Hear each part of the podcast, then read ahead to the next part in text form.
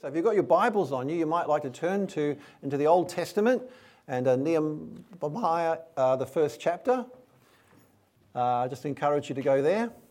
If, you're not sure where to find it in your Bibles, look at your contents page, and uh, you'll find it staring right at you. And uh, Nehemiah comes after kind of uh, Ezra and those little passages there. But Nehemiah is where we're going to be, and I'm quite excited about this. I really am. Oh, yes, the older ones are going out now, sorry. Uh, so uh, you'll know who you are, and uh, you'll be having your time as well. But um, Nehemiah is a great, great book. And over the next uh, the weeks, apart from next Sunday, but the weeks ahead, we'll be looking at Nehemiah. You might want to, to read through the book yourself just to get a bit of familiarity with it. I'd encourage you to do that too. Um, but I believe this particular series is great. It'll shed light on, I believe, where we are as a church and what we're going for, uh, and also how we can respond to what God is doing among us as a people. And I'm excited about that. And so today, I want to introduce Nehemiah to you, really, introduce the subject, and really looking at the first few verses of the first chapter. And uh, they're going to appear on the screen, but Julian here is going to read through uh, verse 1 through to 4 of this new series. So get ready. I believe it's going to be a good one. And uh, let's just hear these first four verses. I'll put it up on the screen, but please turn to Nehemiah in your Bible. We'll be looking at other verses outside of what I can put on the screen. So just to flag that up. Thanks, mate. The words of Nehemiah, son of Hakaliah. In the month of Kislev, in the 20th year, while I was in the citadel of Susa, Hanani, one of my brothers, came from Judah with some other men. And I questioned them about the Jewish remnant that had survived the exile and also about Jerusalem.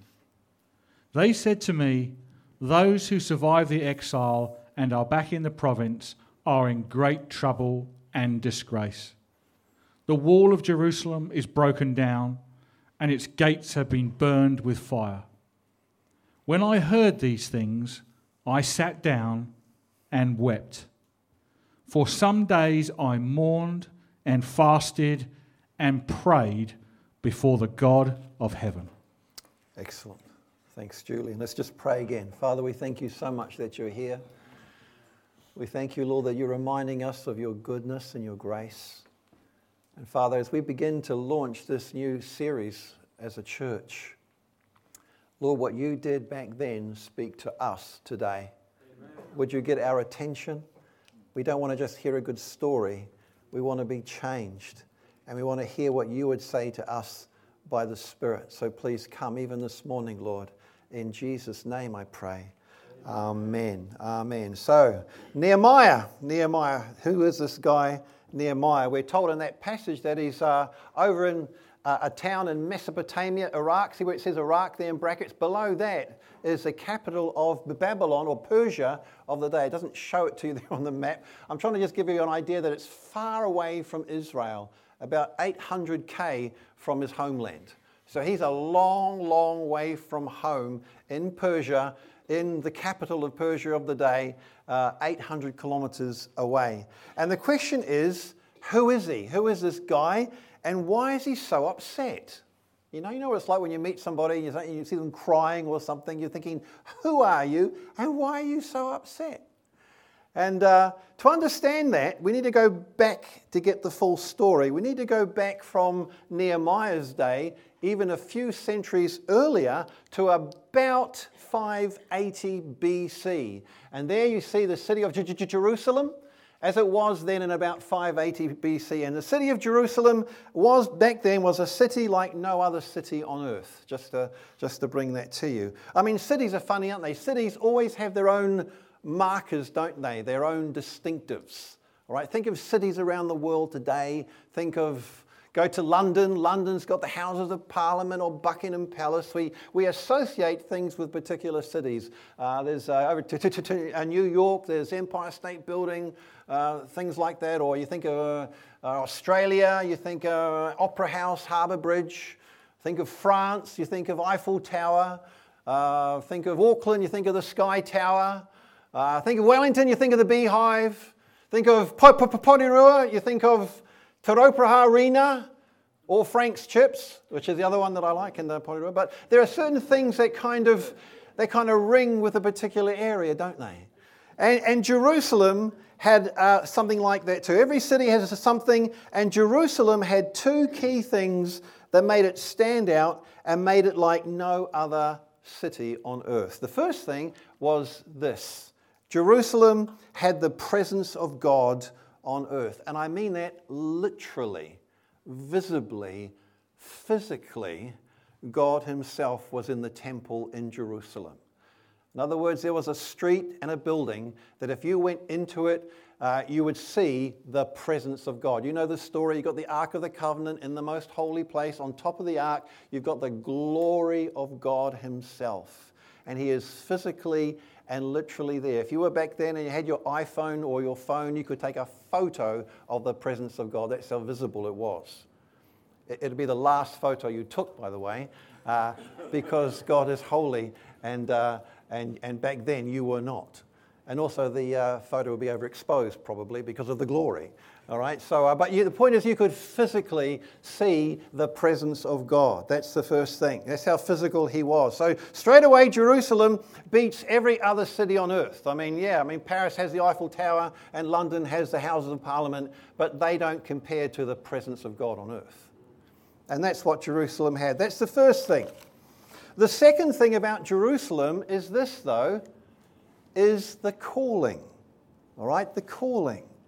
You see, Jerusalem, Jerusalem is really the heart of a people with an extraordinary calling and purpose, a calling like no other people on earth.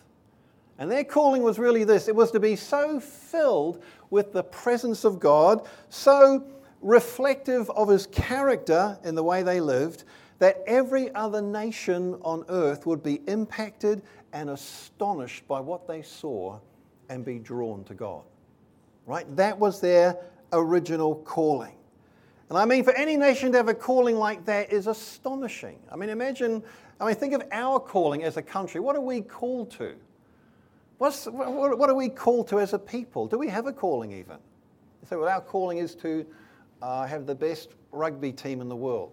You know, that, that could be our calling, or pineapple lumps. We could, uh, we could contribute that to the world, right? I mean, the, the idea of a country or a people having a calling is a strange one.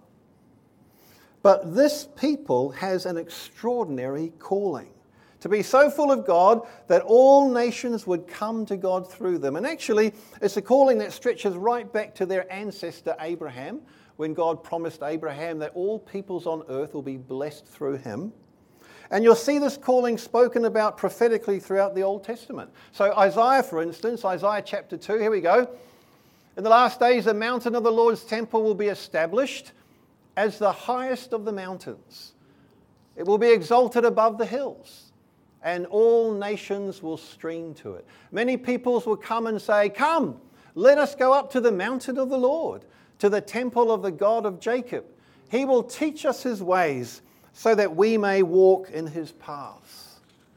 Right, you see what it's saying? It's saying God's people are called to be different from every other people. In fact, a mountain higher than any other mountain around. A people so full of God and his ways that nations will see and be drawn to their God.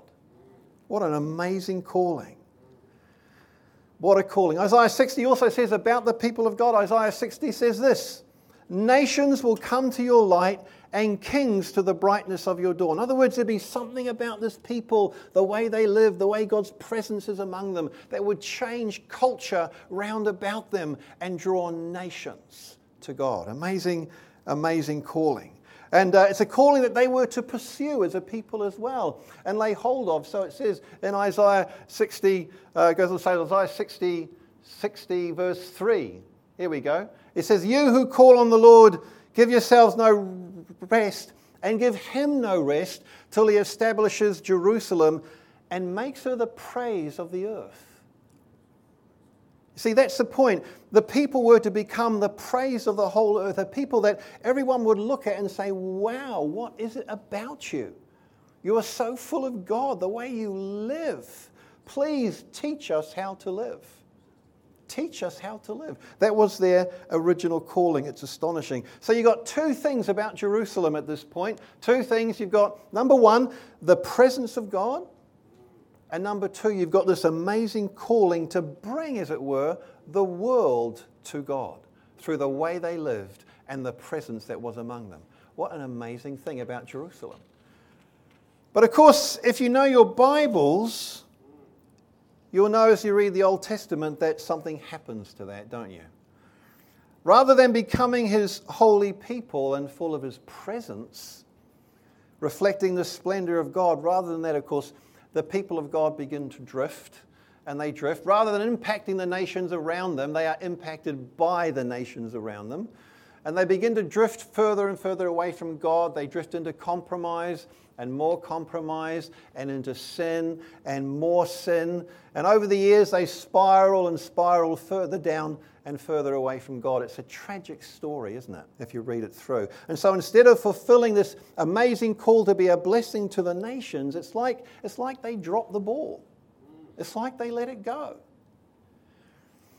And because of that, the other distinctive goes to the presence of God. You say, well, why is that? Well, well, because finally things got so bad, so sinful, that at last God Himself says, enough. That's it. That's it. I've sent you my prophets and you've not heard them. You've not, you've not taken on board what they've said. You carry on doing the foulest things. So, so no more I'm going to leave. And the, and the tragedy is he does. In about the 580s BC, the presence of God begins to leave the temple and departs from the people of God. And it's a tragic, tragic thing.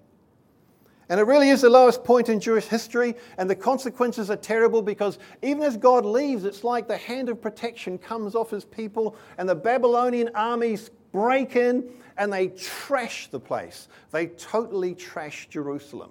They pull down the buildings, they burn the temple, temple, pull that down, the walls come down, they break it up into pieces. Jerusalem is just absolutely trashed. And then, to cap it off, to finish the job, they take the last remaining Jews in Jerusalem and they send them off into exile 800 kilometers into the Babylonian Empire.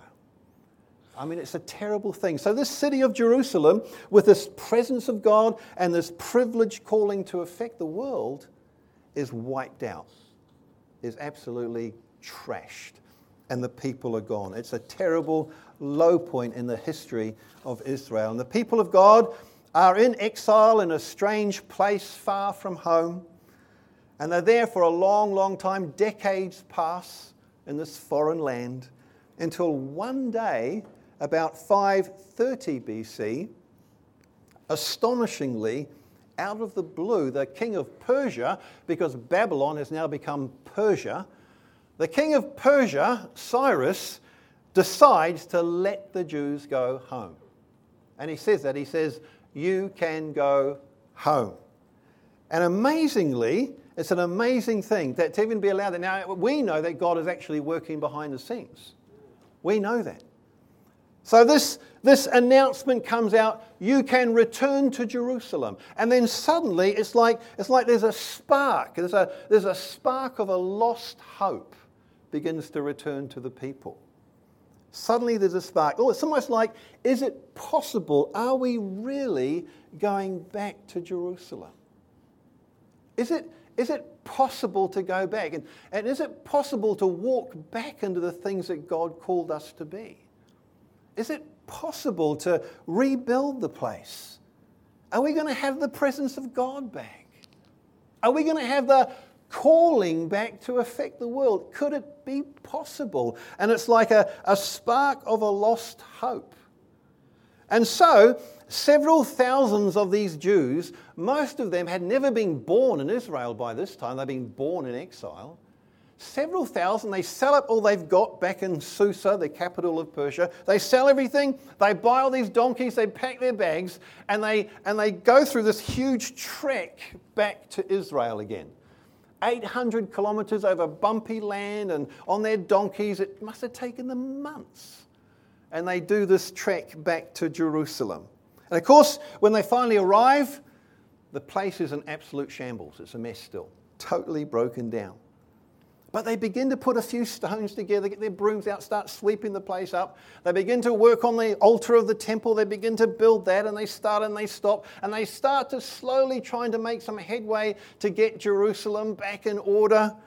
And then other waves from Persia follow. A second wave from Persia comes afterwards to help and come alongside them. And they, and they work hard. And all the time, back in Persia, back in Susa, the capital, back where the, the Jews that are left behind there still who haven't yet returned, they're thinking, how's it going in Jerusalem? How far have they got? I mean, there's no phone back then, they don't know. And they're wondering, how is it rebuilt yet?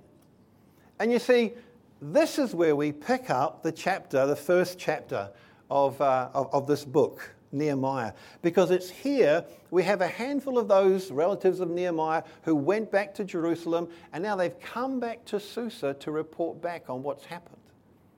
And you can imagine Nehemiah racing down the, the roads of Susa trying to find his relatives to find out what's going on. And he grabs them by the scruff of the neck, and his first question is going to be, Well, What's happening? How far have you got? And of course, that's when you get to chapter 1, verse, verse 3, because they tell him. They said to me, Those who survive the exile and are back in the province are in great trouble and disgrace, and the wall of Jerusalem is broken down, and its gates have been burned with fire. In other words, it's still a shambles. It's still a mess. The walls are down. If the walls are down in an ancient town, then it's open to any enemy that wants to just trample through. In other words, Jerusalem is still a mess. And you can imagine the total disappointment after all of this time. And so we get verse 4 When I heard these things, Nehemiah says, I sat down and wept. All right, Nehemiah is devastated after all that expectation and hope. Knowing the Isaiah prophecies and what they were called to be, he's totally undone. And now, as we'll go on to see in the book of Nehemiah, Nehemiah himself will make the journey back. He will go himself to start to try and rebuild Jerusalem. And that's the story. But, folks, this is why this book is so important to us, all right? Because the story of Nehemiah, as we'll go on to show, it's actually a prophetic parable of our own day. You say, well, why, Pete? Well, well because, because we are the church. And since Jesus established the new covenant, we've become the people of God. I'm not talking replacement theology. Israel has a plan, an amazing destiny too. But I'm looking at this passage and I know this that, that since Jesus established the new covenant, we've become the people of God. And the two things that made the city of Jerusalem so distinctive back then are ours now. All right, in other words, since the day of Pentecost, the church is called to be the dwelling place of God in the Spirit. Hallelujah. The presence of God is with us now. The church is the temple. The Holy Spirit has come and He is with us now. That's the first thing. And the second thing is this our calling is the same it's to be so full of His presence, so full of His splendor and His character and His love that the Isaiah prophecies will be fulfilled, that nations and peoples will stream to the people of God and to God Himself. Amen. Hallelujah. Amen. What an astonishing calling. And kings will come to the brightness of our dawn. What a beautiful calling. That's our calling. That's the calling of the church. But, and there's always a but, isn't there? but, as in Nehemiah's time, the church in our day, by and large, if we're honest, is still broken down. By and large.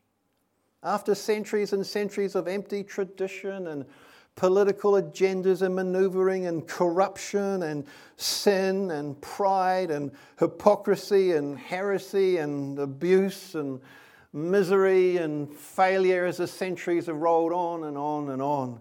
The church has fallen by and large into a broken state, and some would say that the walls are down and the city isn't yet rebuilt.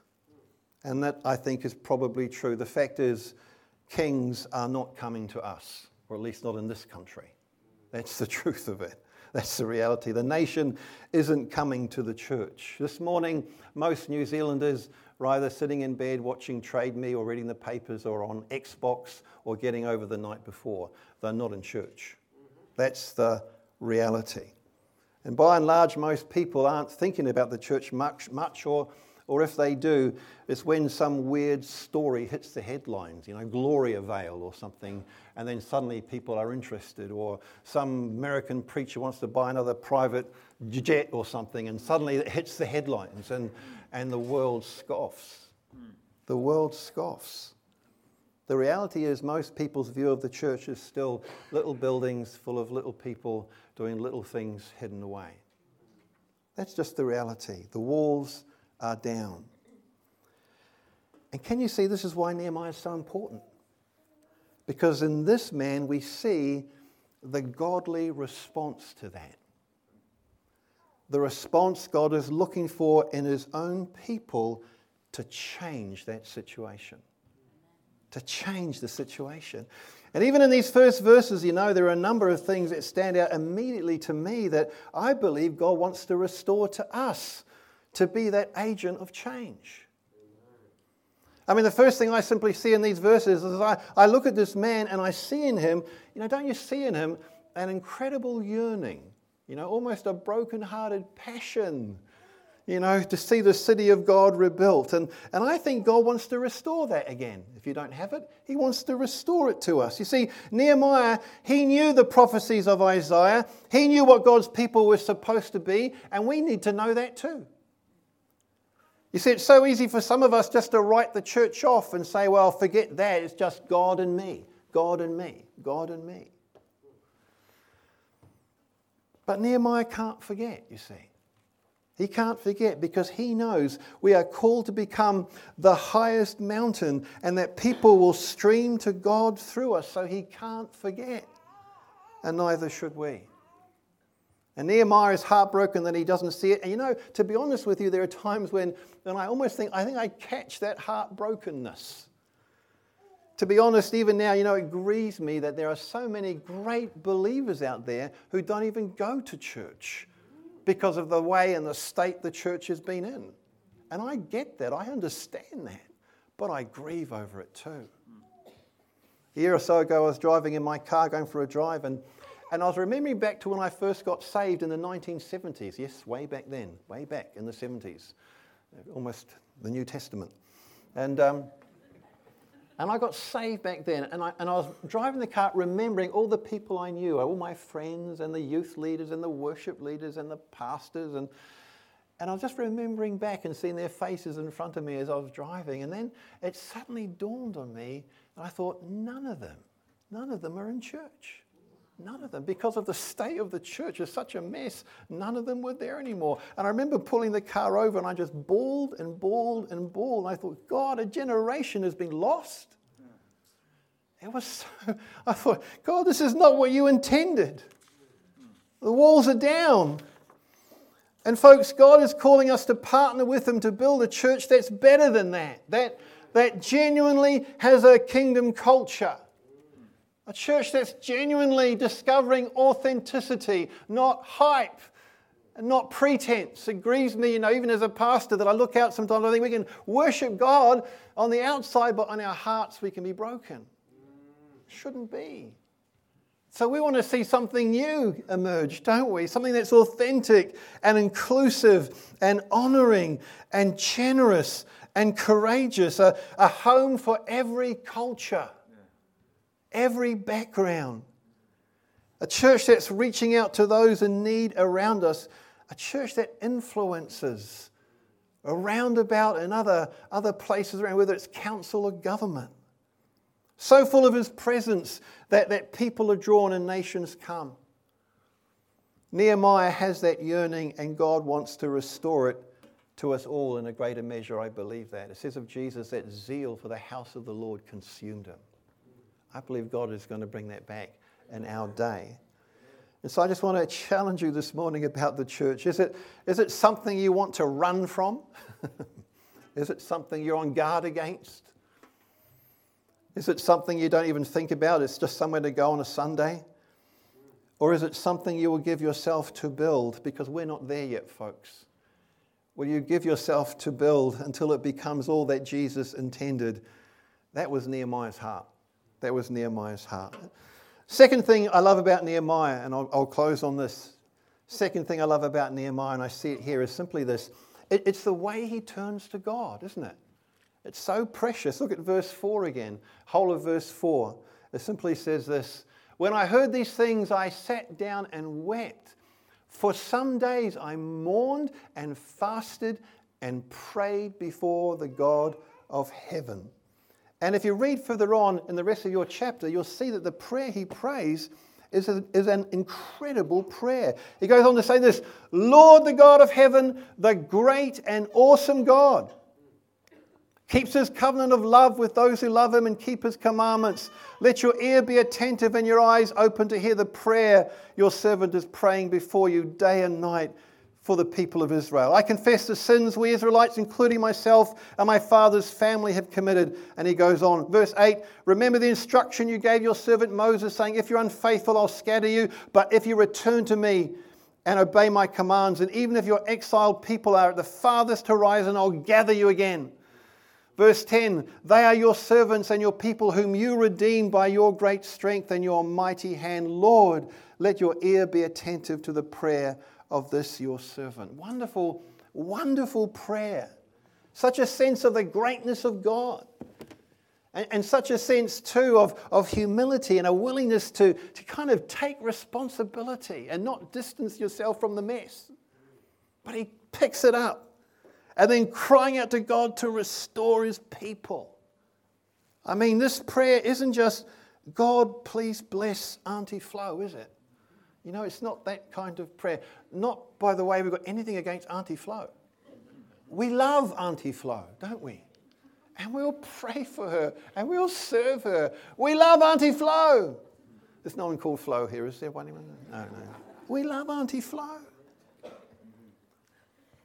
But there is a great concern here in this prayer for God's great purposes and His church and for His world.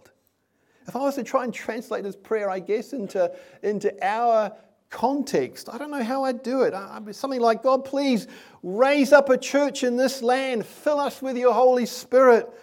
Help us to shine in Porirua and Wellington and beyond. Help us to reflect your glory. Help us to get out there that others might see you in us. Raise up a church, Lord. Launch us into the community that Porirua and Wellington and the nation will know that you're here and that you love them. God, make us a mountain in this community so that people will see and stream to know you. And really, what we're praying for is the church to be restored. And, and when I say church being restored, I'm not just talking about sorting out the meetings and making them better. No, I'm not. I'm talking about getting into our community so that people can see God in us.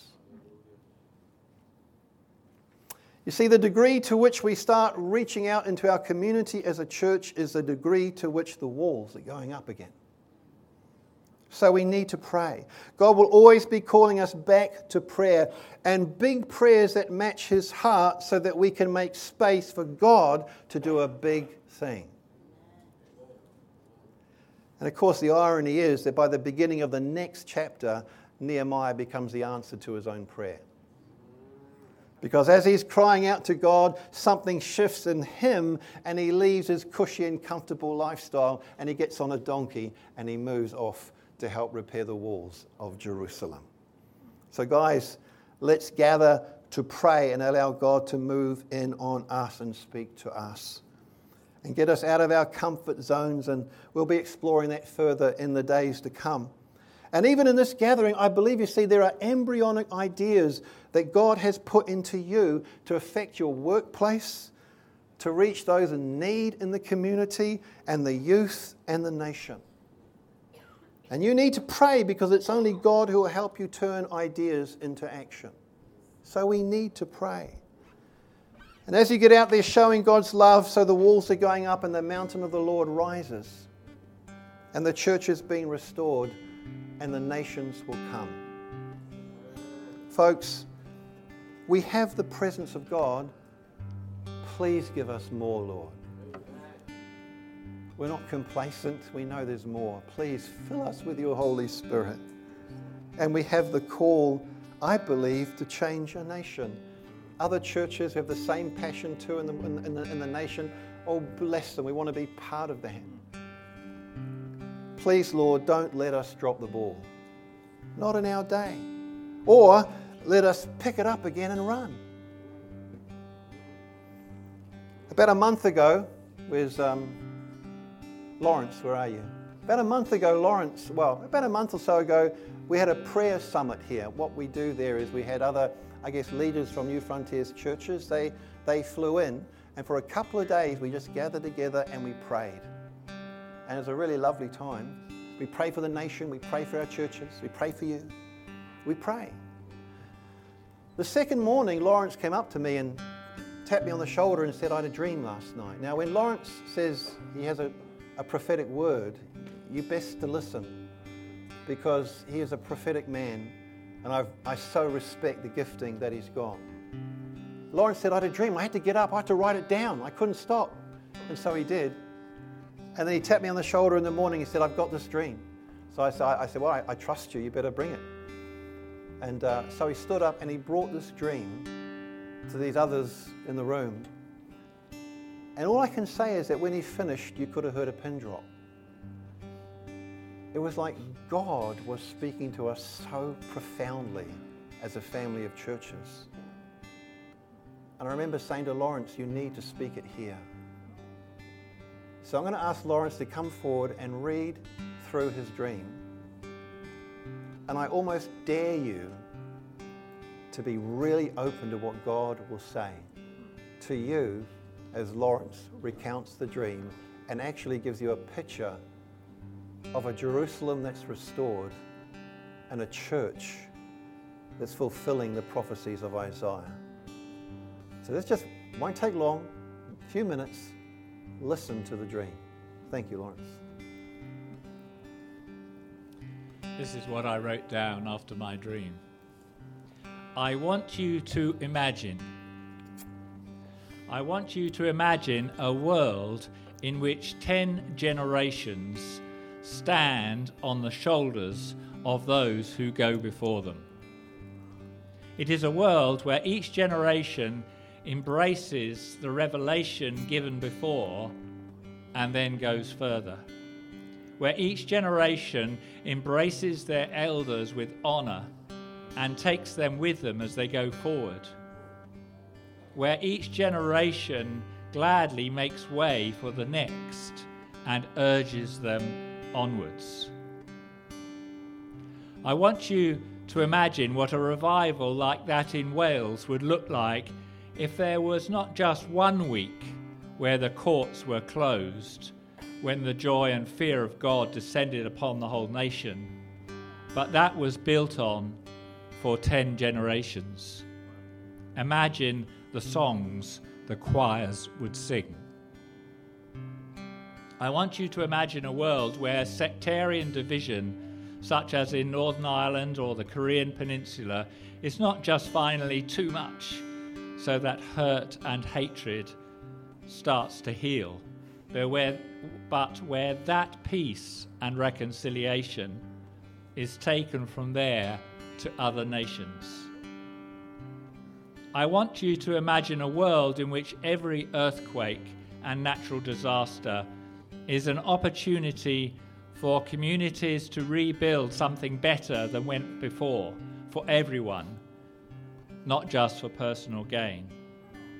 A world where the vulnerable are no longer used and abused, but embraced and brought into families and communities who love them and bring them healing and restoration.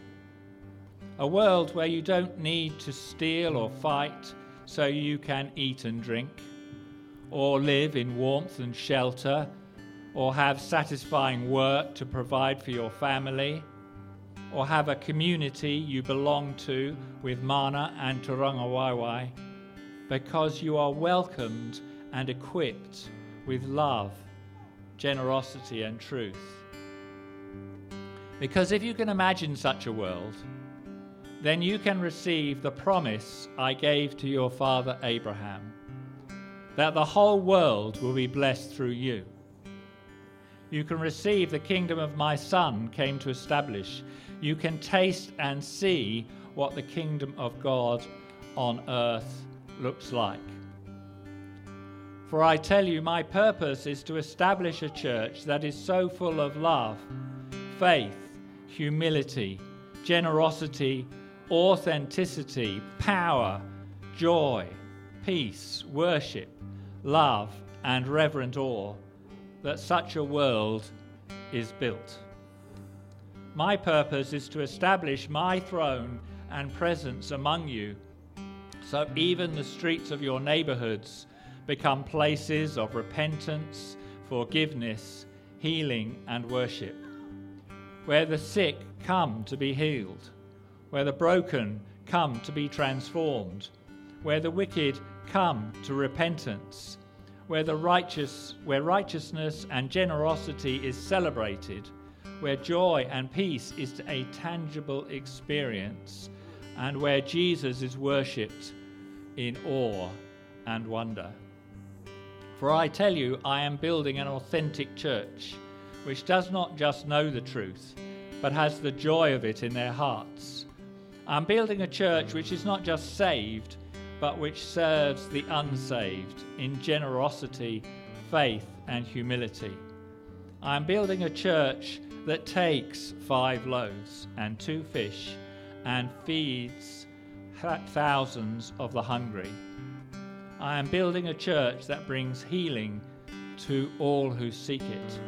I am building a church which looks as irresistibly gorgeous as the bride my son will marry. Yes. For my purpose is to bring heaven to earth. My plan is that greater things are done here than Jesus showed you could be done.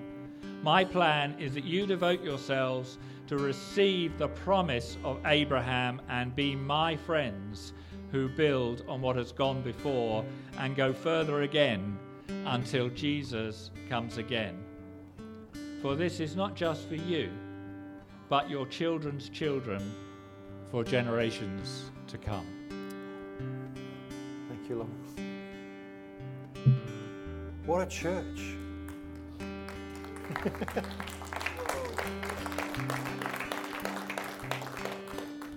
How long to build that?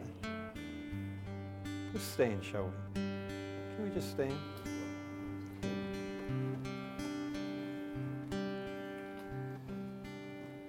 I almost feel these days as I'm standing up in front of you that it's like, God, we're, it's almost like we're planting afresh. It's like, it's like, it's like we're starting again, again, in a way, as we gather around the vision of such a church. Let's do it, shall we? Let's, let's build that. That excites me. Together, it's a together thing. We'll learn off one another. I believe that there's an invitation in that dream. And actually, in Nehemiah, it's number one, it's to receive more of his presence, more of his spirit. And number two, it's to embrace the call, leave your comfort zone and just rebuild Jerusalem. The walls are down, let's build them again.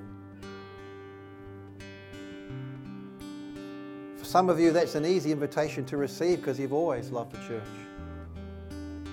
For others of you, it's a bit more difficult because of what you've been through and what you've seen. I understand that. That's why it's important to look at the prophecies again and know that God hasn't given up. And the prophecies are as true today as they ever were. Father, we just stand before you this morning And we say to you, would you build that church then, please, in Jesus' name? For our part, Lord, we, we grieve for what we've sometimes seen and we long for the real deal to emerge. And we know we can't do it without you, so we say, God, fill us with your Holy Spirit. Fill us to such a degree that we are changed and we reflect your splendor in our offices and our schools and our community projects and our streets and our families. Father, as a church, would you release dreams among us, ideas that you would initiate, ways to see the walls go up, a church which is not just concerned about their meetings, but Lord, they're a community on the move, stepping out of their comfort zones and taking back land for you. Lord, would you breathe on us these days as we go into this series? Would you please grip us? Pour out your Holy Spirit upon us. Where we've been bruised and carry scars from the past, would you help us to give them back to you? And would you lift our gaze again at your great promises? For we say this your son died for more than this. Your son died. You said you would give him the nations. And therefore we say, God, please breathe on us and raise up such a church, Lord. Authentic,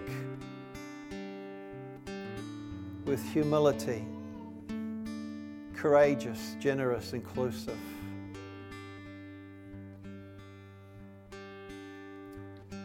Oh God, come upon us in these days, every tribe and tongue. Raise up a miracle, we pray, that people cannot simply explain it away as good people management. Oh, deliver us from that. Raise up a church that stands or falls upon your presence. We pray. In Jesus' name. In Jesus' name.